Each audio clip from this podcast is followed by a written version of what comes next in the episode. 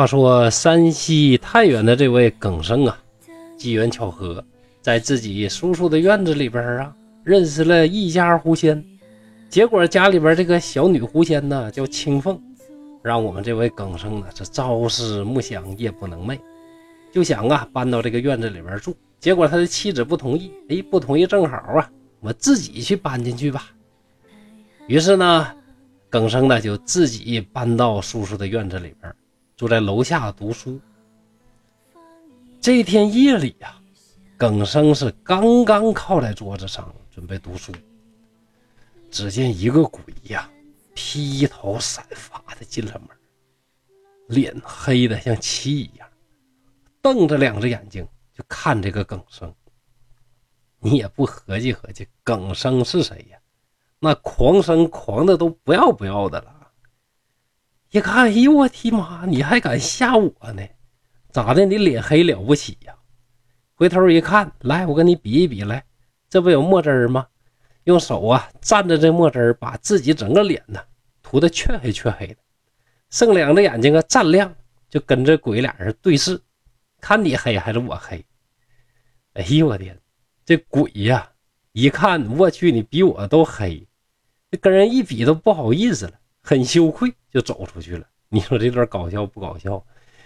所以说什么妖魔邪祟呀，什么鬼怪魑魅魍魉啊，都怕那横的。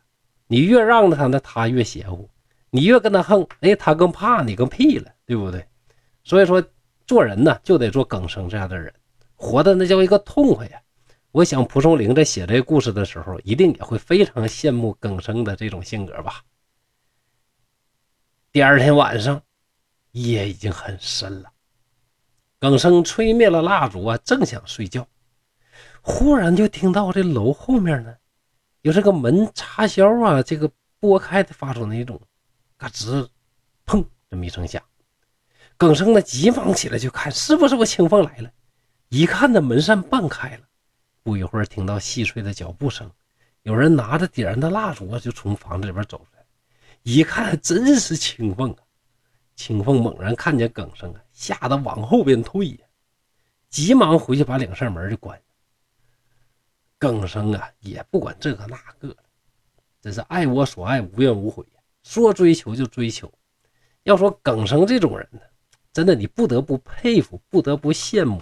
你说现在这小伙啊，要是都能像耿生这样，那天下得有多少这个这个有情人终成眷属？你说你要有这两下子，谁还能说注定这么孤独啊？找不着女朋友吗？对不对？这耿生呢，不管那事儿，直挺挺的就往那一跪，对着门里边的青凤就喊：“哎呀，我的女神呐，小生我呀，冒着险恶而来呀，不避艰险，就是为了你呀。你说这个地方也没有外人，我也没多大要求，你就让我摸一下你小手。”我就死了，我都不遗憾了。我求求你了，你让我摸一下行不行？你说这家多不要脸，多流氓！哎，要不咋说说男的不坏，女的不爱呢？你说这样的小伙就这个劲儿的，跟你，你要是一个女孩的话，你受得了吗？你肯定受不了啊！那谁不喜欢这敢爱敢恨的这个小伙对不对？清凤呢，远远的隔着门就说：“哎呀，公子啊，您对我确实是情真意切。”我也不傻，我怎么能不知道呢？但是我叔叔管我管的那叫一个严呐，我可不敢答应你的要求，我怕我叔叔说我。耿生就苦苦哀求：“哎呀，这样，我的女神呐，我都不敢再跟你有握手的奢望了，就见一面瞅你一眼，我就心满意足了。要不这个相思病害得我早晚我得死人啊！”哎，你让我看一眼吧，求你了，行不行？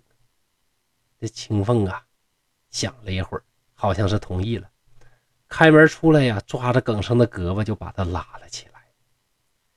耿生喜出望外呀，俩人就携手到了楼下。你说这老爷们说话吧，咱们老爷们说话其实也就这么回事吧，就说呀，不想跟也没有跟你握手的奢望了。那这个人这个时候干啥呢？还不是携手到楼下了吗？哎，所以说呢，有时候这事儿啊，你这个办不成，退而求其次，是吧？你迂回一下，这肯定是可以的。还是那句话，你小伙要我耿生这两下子，那什么样女神你追不着？耿生呢就把清风抱起来，放在自己的膝盖上。哎呦，我这流氓！清风就说道：“哎，幸好啊，咱还有缘分。可惜这缘分呢，就只有一晚。过了今夜呀，咱们两个人啊，就是再相思，那再好，再互相爱恋也没有用了。”耿生说：“啊，这为啥呢？这家可不容易，这个咱俩好起来了，咱们还得还得就这一天呢。”清风就回答说：“哎，你这种狂生啊，你实在太厉害了。我家叔叔啊，就害怕你变成厉鬼来吓唬你。您呢，纹身不动。现在呀，他是没招了，真的是怕你，就找好了别的住处，全家都搬东西到新居去了。不知道谁家这个倒霉呀，让这个狐仙呢，就到他家去了哦。”哎呀，叔叔呢，就让我留下看守守一天，明天呢，我也得跟着大伙一起走了。哎呀，就说到这儿吧，我也得走。叔叔呀，要是这功夫回来的话呢，那就完了呀。更生一想啊，你说走就走啊，那咋能行？这良宵一刻值千金，就你我俩人啊，孤男寡女同居一室，干柴烈焰，那我得干点啥别的事儿啊。哎，就想拉着他亲热，结果呢，这女孩呢就不同意，两个人那是死不过来，死不过去呀。哎呀，正在这个时候了，你说这个老胡头烦人不烦人？老胡头的不声不响就进来。那青凤一看自己的叔叔，又羞又怕，无地自容啊，低着头就靠在床上，这手里边也不知道放哪儿好啊，就捻着这个衣带，话也说不出来。老胡头愤怒地说。你这贱丫头啊，辱没我的门户！再不快走，我拿鞭子抽死你！青凤没办法，低着头，急忙就走。老胡头呢，就跟着出去了。耿生尾随在后边啊，就听这老胡头啊，不停的骂。青凤呢，就嘤嘤的这个小声跟他抽泣。耿生心如刀割，也非常生气，大声的说：“这事儿啊，都是小生我一个人惹出来的。”罪在我身上，跟青凤有啥关系？你呀，要饶了青凤，你把他这个什么事都冲我，你是刀砍呢，是斧头剁呀，小生都心甘情愿承担。但是呢，跟着跟着，那狐仙走路跟人能一样吗？一转身，嗖没了，一点动静都没有了。哎呀，耿生呢是非常失落，没办法，就回去了，一夜无话呀。自此以后啊，这个狐仙搬家之后，宅院里边再也没出现过怪异的这种声音了。耿生的叔叔呢，听说之后，认为我这个侄儿啊不得了，连狐仙都怕呀。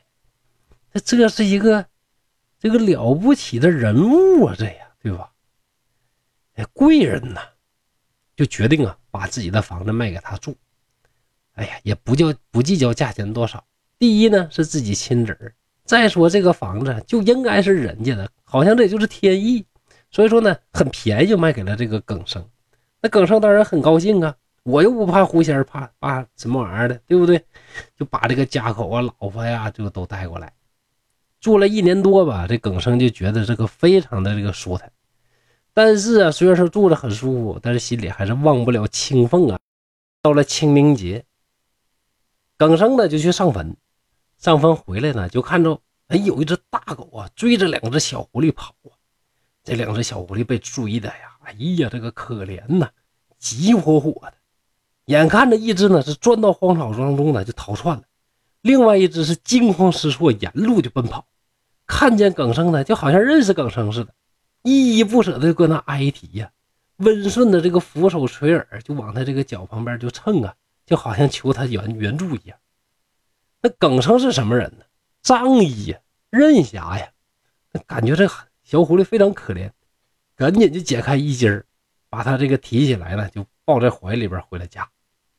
关上门啊，把这小狐狸往床上一放，一看，居然是青凤啊！耿生是大喜呀，这就叫啥？这就叫缘分来了，城墙都挡不住啊！赶紧就抚慰他。青凤就说：“哎呀。”相公，相公啊，这个幸好遇见你呀，刚才太危险了。我和丫鬟呢在外边游玩，没想到遭到这个大难呐。您要是不救我，我就葬身狗腹了。现在呀，哎呀，这个事儿啊被您发现了，希望您呢不要认因为我不是人类厌恶我嫌弃我呀。那耿生估计心里就笑了，你都涂山氏后人了，你还装啥人？我早就知道你咋回事了。就说呀，我呀天天思念你，魂牵梦绕啊。见到你，我如获至宝，我怎么会厌恶你呢？你看这小嘴叭叭多甜。清风就说了：“哎，这也是天数啊，不是因为遭这个大难呢，我怎么能够跟随你呢？也是非常幸运的，老天爷让我呀有机会跟您俩在一起呀。丫鬟呢，肯定以为我已经死了，这回呀，我也不用回去了，就跟您呢终生在一起，您看好不好？”那耿生当然非常高兴，整理好一间屋子，让清风住下了。你想，这么大院子都塌了，住一个女孩还不容易吗？过了二年多啊，一天夜里，耿生正在读书，突然的笑儿进来了。你说这真叫什么不速之客呀？进来之后啊，耿生放下书卷就问：“哎呀，笑儿兄弟，你咋上这儿来了呢？有啥事啊？”笑儿跪在地上，悲伤的说：“哥呀。”我家的这个老父亲呢，遭受了这个大难呢。这世界上呢，除了您能救我，谁也救不了啊。本来他想亲自来求您，就怕见不到啊，所以就让我来了。耿生就问啥事啊？小儿说：“您呐，是不是认识一个叫莫三郎的？”耿生说：“认识啊，他这个莫三郎啊，是我同学友他家的孩子。”笑儿说：“明天呢，莫三郎从您门口过，如果他带着打来的这个狐狸呀，希望您一定啊要把他留下来。”耿生就说：“嘿嘿，求我了，放到我手里了是不是？那不是笑话吗？我怎么能帮你呢？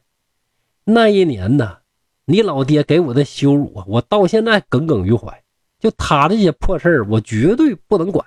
嗯，不过呢。”看在青凤的面子上啊，要非得让我把这个事儿搞定的话也行。你呀，把青凤给找来，让青凤来求我。笑儿就落泪说：“哎呀，可怜我的凤妹子啊，三年之前呢就死在荒野里喽，她怎么还能来呢？”耿生气愤的用袖子一副衣服说：“啊，这样啊，那怨恨就更深了。”哎呀，青凤居然都已经死了哈，都怨你们管的不好。走走走走走，不管。说完呢，拿起书卷是高声朗读，再也不搭理他。可怜笑儿啊，从地上爬起来，失声痛哭，用衣袖啊掩着脸就走。耿生到了青凤那儿啊，把事儿说了一遍。青凤是大惊失色呀。哎呀，相公，你真的就能见死不救吗？耿生说。哎呀，开玩笑啊，能不救吗？但是呢，我想一想以前他蛮横的那个劲儿，我就生气，所以刚才没答应，让他回去之后啊，好好的闹心一阵，后悔啊。清风这才高兴的说：“哎呀，相公，我就知道你最善良。我小时候呢就失去父母了，完全靠这叔叔呢才长得长大成人。虽然说他呢经常责罚我，但你一想啊，这也是人家家规，人家执行家规也没毛病，对不对？”应该的嘛，对不对？想到他的养育之恩呢，我还是感觉你必须得，哎，救他呀，就跟我亲爹一样啊！呀，耿生说：“是啊，是啊，那事儿是这么一回事啊，我也知道他是对的，但是呢，他那个态度啊，确实令我挺难受，耿耿于怀。假如那天你要是真死了，那我是绝对不会救他。”清风就笑着说：“相公啊，没想到你的心这么狠呐！”第二天呢，莫三郎果然从那个门口过。只见他呀，骑着高头大马，这骏马的胸前呢饰着黄金呢，佩戴着这个弓套，上边绣有猛虎啊，带着好多的侍从，威风凛凛的，是特别有声势。一看呢，这就是打猎归来呀。耿生出门呢，就迎接他。哎呀，大侄儿啊，呃，干啥去了？哎呀，打猎去了哈。嗯，怎么样啊？这战绩呀？一看，哎呦，我这大侄儿可了不得，猎获了这么多禽兽。哎呀，这还有一只黑狐狸呢。呀，这黑狐狸的血没少淌啊，把皮毛都给染红了。伸手呢，就摸了摸这个黑狐狸。哎，一摸，哎，身上还热乎。耿生就说：“大侄儿啊，你看我这个皮衣呀，这破了，我就想要一只黑狐狸，拿这狐狸皮呀，这个补缀补缀。哎，要不你就给我行不行？”这莫三郎就说：“哎呀，叔啊，你跟我爸俩人同学呀，那你关系那么好啊？哎，虽然说岁数也不太大吧，对吧？那我管你叫声叔，那你求这点事儿，那还算啥？来来来，给你给你，很慷慨啊！把这黑狐狸就给了耿生，耿生把狐狸就交给了青凤，就和客人莫三郎他们呢就开始欢饮。客人走了之后啊，青凤啊把狐狸抱在怀里呀，过了三天才苏醒。一转身哎，变成老胡头了。老胡头一看青凤，哎呀，我这是不是死了呀？我咋看着青凤了呢？青凤就把事情的前因后果都说了一遍。胡首于是呢向耿生下拜，脸上呢是感觉非常的羞愧，对过去的事表示歉意，又很高兴的看着青凤说：“我就说嘛，你肯定不能死。果然吧，你看看没死吧？”青凤对耿生说。相公，您要是爱怜我呀，我求您个事儿，您把这楼房啊还借给我家住，这样呢，我就能够对老人呢尽点孝心了。耿生答应了他的要求，老胡头啊是满脸愧色，道别而去。到了夜里啊，老胡家全家都搬来了，从此两家是亲如一家呀，不再互相猜忌。要说这耿生这个妻子啊，虽然说没提到啊。那说明这个耿生的妻子也非常的贤惠。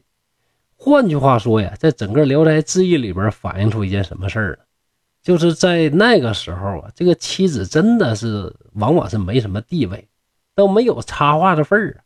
你像后边讲那个画皮，那根本的这个老公要纳妾，一点办法都没有，只能呢小小的劝阻一下，对不对？那在这里边呢，根本就没提这个妻子的这个什么事儿啊。还有那个崂山道士，你看那妻子起到什么作用了？根本起不到任何的这个作用啊！哎，地位还是挺低的。所以这个故事从头到尾呀，也没提到妻子什么事你说蒲松龄的妻子在蒲松龄那儿存在感有多大呢？由此也可见一斑喽。